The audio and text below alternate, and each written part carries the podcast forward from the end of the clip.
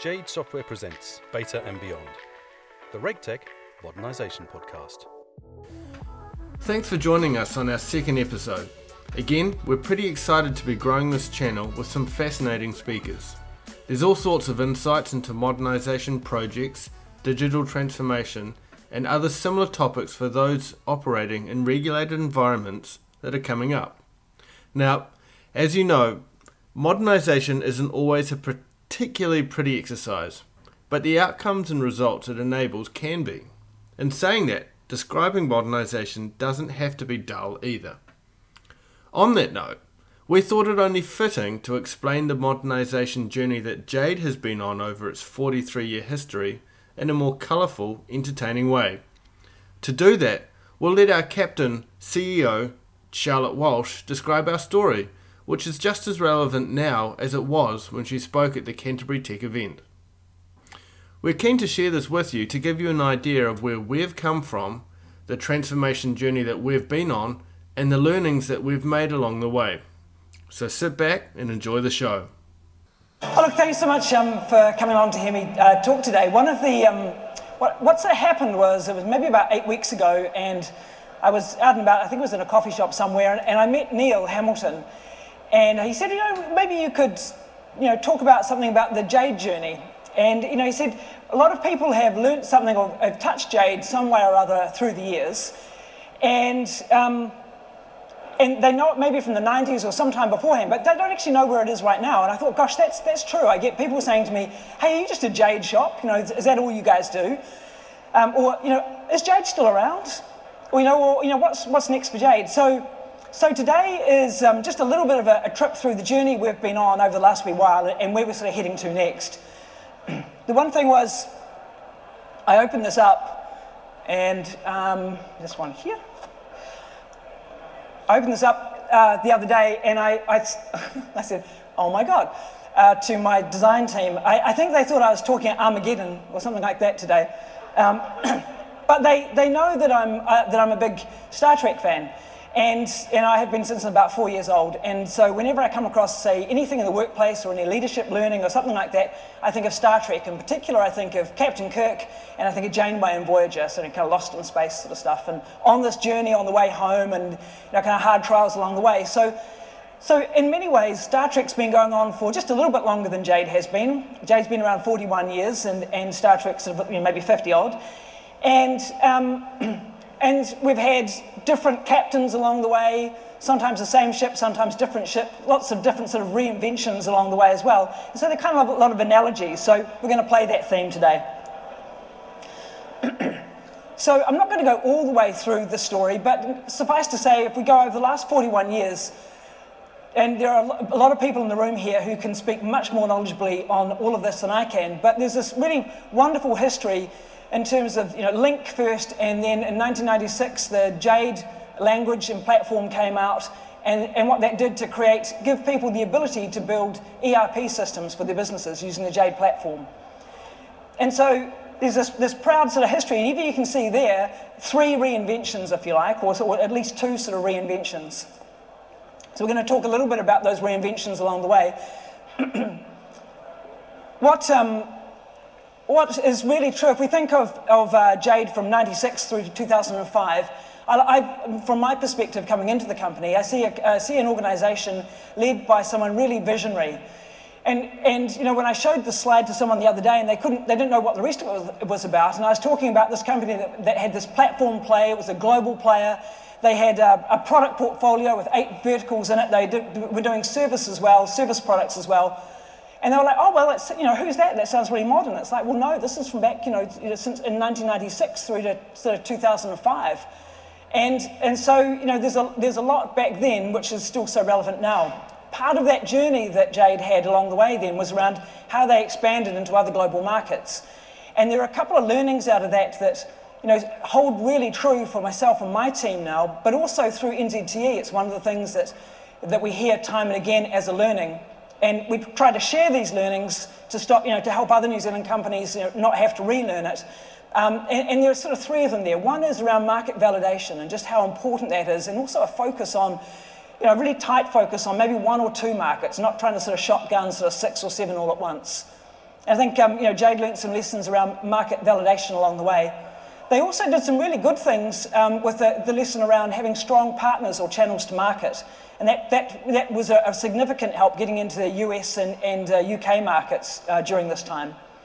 And then the last one was one actually I, had a, I was having a coffee with Gil Simpson um, a couple of months ago, and we were chatting about sort of learnings. And he said, The one other thing that I would have done different, and I've heard a lot of other CEOs say this as well, is that if, I, if, I'm, it, that if I want to be really committed in that market that I'm going into, particularly if there's a new geography, that it's a really good idea for the CEO to go and be in that market for a period of time.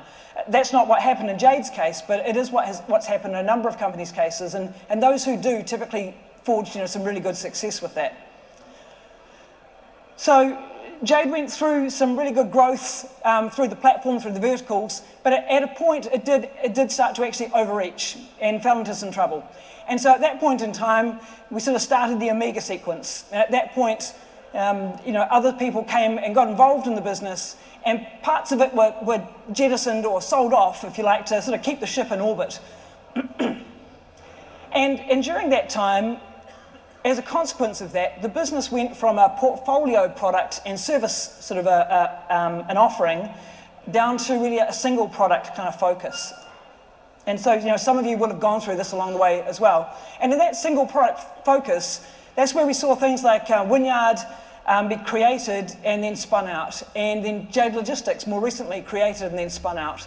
And through all of that, the underlying, um, underlying piece of the business was the, the Jade product and the, the service um, around application development and support and so forth as well. And that part of the business was kind of in the shadows as these hero products are being created and launched. But we've been a little bit bipolar through the years. And by that I mean we've never been quite clear, are we, not since, the, not since the early days, we haven't been really that clear about whether we're a product company or a service company. And we sort of spin this wheel every sort of five years. We go, we're products, no, no, no, we're service, we're product, we're service. So we've got these kind of cycles going on, sort of mini cycles and large cycles as well. When we think about, these days, when we're thinking about that question, we're saying, well, product is really scalable and service not so much. But service is fantastic for discovery and, and, and, finding fertile ground for products that can then solve problems. But we like things kind of binary, so you know, so there's that tendency to sort of go one or the other. And, and what we've started to, to learn in, in our current um, form is that really we need a bit of both. It's about balance, and, and that actually we get strength through that balance. so each of those spinouts that we had in terms of Wynyard and, and then Jade Logistics, each time those happened, that was another reinvention for the company. So things kind of turned on their head each time. And so that by sort of the end of 2017, start of 18, we were basically in our sixth iteration over a period of 40 years. And that's kind of not unusual for lots of companies, I think, who have been around for that amount of time. And it's just kind of, it's, it's interesting to sort of look back and actually take stock and, and, and understand it. So 2018, when I joined the business, um, how we were was we're made up of uh, Jade, the service business, so cr- creating bespoke software solutions for companies, um, and, and mostly looking at really complex enterprise problems for our customers and how we could solve those. We have um, the Jade core system, so that's the capital J A D E, which is the Jade language. Um, and then we have enterprise applications, which, which um, you know, are, are, created then on top of those ERP systems that people have built in Jade. They will then help them create enterprise applications on top of that. And then in recent years, more in the way of digital applications on top, and underpinning all of that is a managed service. Through all of that, we've had a, a couple of things on the back burner, which is uh, sort of the, our products, if you like, which is the Jade product itself, and also uh, the financial crime products in terms of anti-money laundering or Third Eye and Investigator. And it's interesting because coming into the business at the start of 2018, it was clear that we'd really stepped away from the product side of things and we're definitely into service because we had no product or technology capability in the business and no product or technology strategy as such. So that meant that we didn't have the ability to scale. We had a really good um, software solutions business, but not a really great way to scale. So it was at that point myself and my team sort of got together and thought, well, you know, what can we where do we want to go? Do, how do we want to, how do we sort of want to take this into a future that's about growth? And as we sort of think about kind of loops here, because through that journey of trying to understand what is it we do next, we came to the point of saying, actually, we're going to create a business in the future. We're going to create growth where we have the service part of the business doing the discovery with customers and verticals and, and, uncovering problems in fertile ground.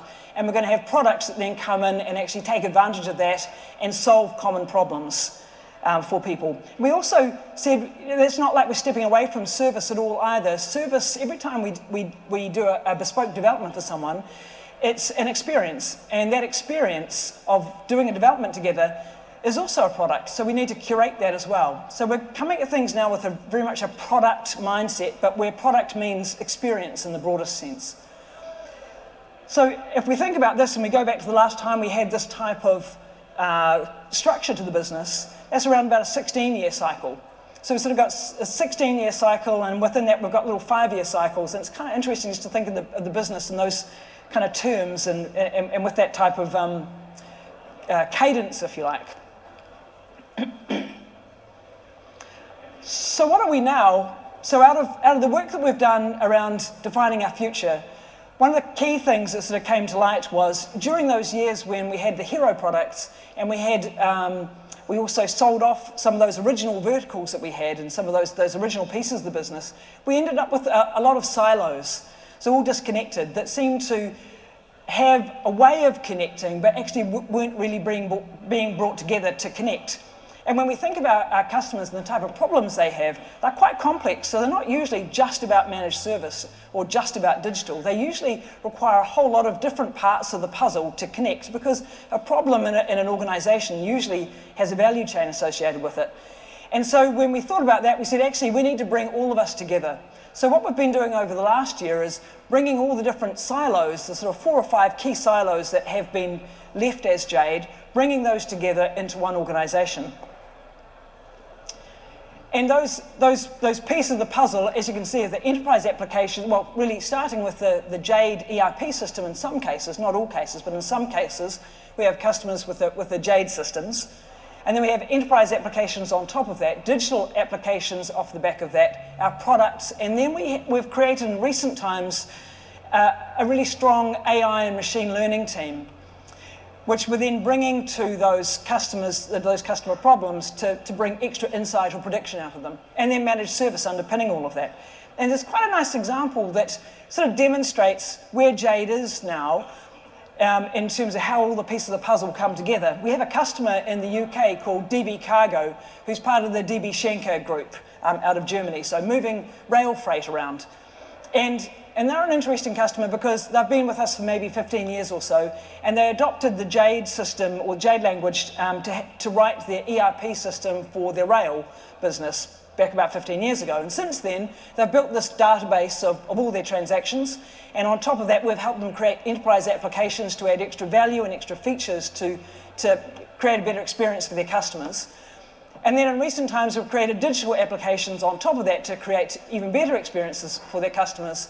And then in the, in the last couple of years, in fact, maybe in particular in this last year and, and launched just very recently, we've taken our machine learning capability and applied that to their 15 year data set of all their train transactions to solve a problem which was kind of interesting. We didn't really, under, didn't really recognize it as a problem until we started going through the user experience work with them. And through that process, we came to understand that there's a paradigm in the, at least the UK rail system that says if a train leaves 10 minutes late from the first station, then even after five or 10 stations later, it'll arrive 10 minutes late at the other end.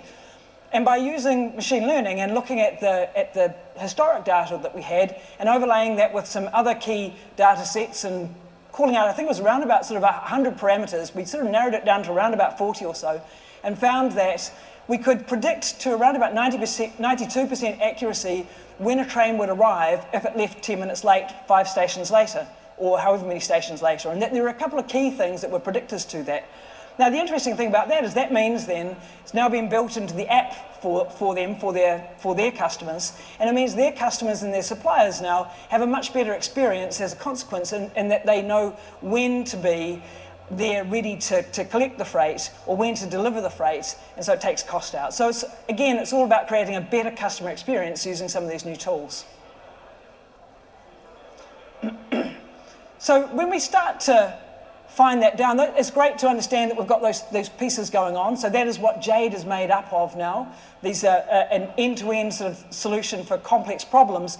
But particularly, if we sort of narrowed that down, what kind of problems are we actually trying to solve? So what we find that we're really good at is we're very good at pulling together, helping our customers to pull together all the internal data sets in their business that are maybe quite disparate but actually contain the voices of their customer in them in some way that have been collected over the years. So we're, we're good at pulling that internal voice of their customer together. And then we're really good at working with them to create external voices of the customer or paths for the external voice of the customer to come into their business. So whether that's through text or voice, um, uh, through like uh, a digital assistant like you see out there in the display area, uh, or whether it's through the likes of IoT and data streams of sensors and so forth. That, those are all external voices of the customer. So we, we had the ability to bring together internal voice and external voice of the customer, and then apply our UX teams and our AI predictive teams over the top of those to get those insights out for them, for them, for our customers to understand how to engage and retain and then ultimately grow their customers. And that's, those are the, actually the, the types, when we boil it down, those are the problems that we solve. They're, quite, they're usually quite complex problems, but they're hugely rewarding because we get to see our customers the look on their face when they get this, this, this, this new way of engaging and this new feedback from their customers that they've never had before, you know, that shows that they've, they've got real growth and real buy-in. so some of the, the, cool stuff we've been um, working on lately, just to give you kind of a sense of that, I mentioned before uh, DB Cargo. Uh, so that's, that's, in fact, if we look at all of these, there's an element of AI playing across all of them as well. DB Cargo and using machine learning there to, to predict uh, train arrivals. Um, the next one is um, we've been doing some really interesting work with uh, digital assistants like the one out there that you can order the coffee from, um, but some other things even more advanced than that, which will sort of come out in the public space in the next couple of weeks, which is exciting. And then Third Eye is our anti-money laundering product, and we're doing some um, really solid growth, uh, quite exciting growth with that now in the UK market um, and shortly in Australia, and bringing in predictive capability into that as well. So, so all of that is, is interesting to sort of understand how the business has gone through changes over the years and what it is now and what its focus is. And that's, that's really energizing to us um, you know, inside the business. But that only, a strategy is only as good as the culture that you have to actually deliver it. So a lot of our work in the last year has been as much about structuring the business in terms of the, you know, what we want to sell and how we want to sell it, how we, how we bring new experiences to our customers, as much as how do we help our people to understand new experiences and how to really connect themselves with our customers as well. So we started out on a path about just over a year ago, working through what is the purpose of the business and what's our vision and what are the values that we have. And in fact, is that, that values piece has really just started to, it's taken a while to kind of work through, but that's just started to play out in the, in the last, couple of, um, last couple of months in particular. And, and, it's, and it's that which has kind of led to this, to this realization about the kind of culture that we want to have and, and where we are right now. So, so maybe to give you a sense, we have about um, 250 people in the business and they're spread over six locations throughout Australia, New Zealand, and the UK. So we've got some distance things to work through, but we've got um, some really interesting diversity. So we've got this uh, real spread from baby, baby boomers who are you know, close to retirement all the way through to millennials and new grads. And it really is a, a, a very sort of even spread throughout that. We've got at least 15 different cultures. When we have um, bake-offs, we have all sorts of different food there from all over the place. It's, it's, it's actually way more than 15, but it's a lot. The one thing we're not so good on is a gender mix. And we've got some work that we're starting to do there, but we're very much on the beginning of that journey. Um, and I think in, for diversity and inclusion in total, when we think of diversity, we're, we're thinking, we're starting to teach ourselves or learn about from, from others um, more about diversity of thinking and what that looks and feels like. And in terms of inclusion, doing a lot more work in terms of our culture and the values around what inclusion looks like. Um, coming into the culture for the first time in 2018, uh, one of the things that really struck me is just what an open uh, culture it was, what an open group of people, and, and also the fact that it seemed it had been a little bit in the shadows for a while. So the work we're doing now is to say, how do we grow our people? How do we give them new tools and new capabilities so they can really fly and, and really use that openness? So how do we get much more outward looking um, and connected with our customers. And through that, we're also doing uh, a lot of um, uh, learning and development work and a lot of leadership development work. So that, and it's, that what that does is it starts to create a culture which is a, an engine for how we change the business.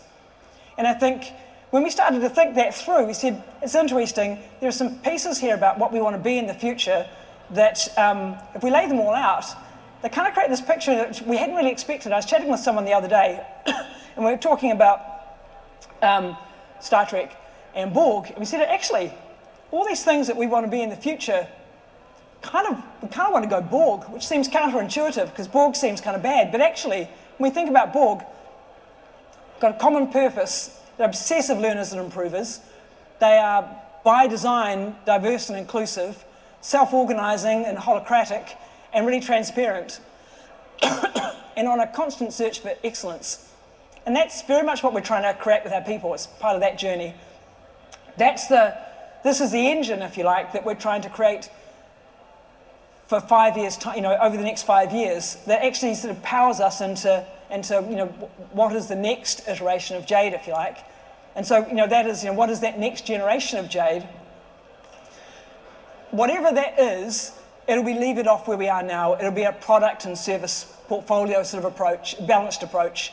But the main thing is that those, all those puzzle pieces, if you like, come together as one to actually create engaging solutions for our customers that help them to engage and retain and grow their customers as well. So that's, that's our sort of that's our focus. That's where the, both the culture and the strategy is taking us to FutureWise. And so I'll hand it over to questions and, and thank you for your time.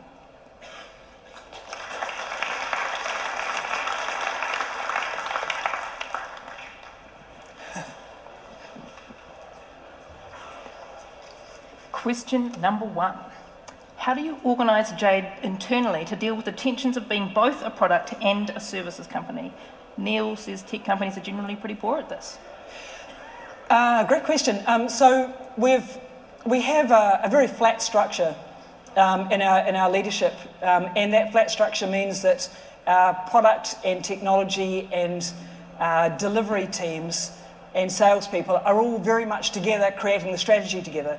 So it's very much our strategy, and it's it's um, because it's ours. It's very connected. So we're a little bit like a startup in a way. I, I saw um, Sharesies the other day talking, and they had seven founders, and because they had seven founders with all different sort of points of view. Um, they were very committed to that seven staying together. So it, that meant that whatever they created was joined up from go. And I think we've tried to adopt that similar sort of principle in terms of how we're reinventing ourselves now. Uh, so very, very flat and connected. Awesome. Okay, next question. How much data should a small business have before ML can be useful to them for gathering customer insights? Oh, yeah, that's a great question. Um, I, look, I, I, one of the team out there on the Jade stand is uh, our head of, of uh, data science and machine learning, and he can answer that question way better than me. But um, certainly, you may think that you may not have enough data, but actually, one of the things that we've found is that seldom do you use just one data set. So, uh, generally, we're adding at least uh, uh, geographic data, quite often weather data, and other data sets of some other nature to it. So it's always going to be augmented in some way by, by other information. So you may not think you have enough, but actually when you start to think of the problems you might be trying to solve, it's probably, it may be enough by the time you add in uh, other data sets. Cool, thank you. Okay, last one. Do you think there's a sweet spot with the ratio between product and service? Well, yes, we believe there is a sweet spot, um, and, and that is because we've taken a focus around saying we're going to we're going to grow verticals. So, like as per back in 1996, if you like, you know, Jade originally, we're going back to growing verticals. And in order to grow a vertical, you need to grow a number of customers uh, in that vertical who have problems that you can solve. And as we start to learn how to solve those problems, then we get to see common problems that they may have uh, unaddressed. And it's in those common problems in a vertical where we get to see the opportunity to solve the problem with a, with a product, so in a repeatable way. So there's very much a sweet spot there. If you think of a vert- vertical going from moving from sales through to product, it's in the middle there, there's a critical mass where the two very much kick over. Awesome. Cool. Thanks, Charlotte. Hey, thank Brilliant. you very much. Well, thanks again for joining us on Beta and Beyond, the RegTech Modernisation podcast. See you back here again next week.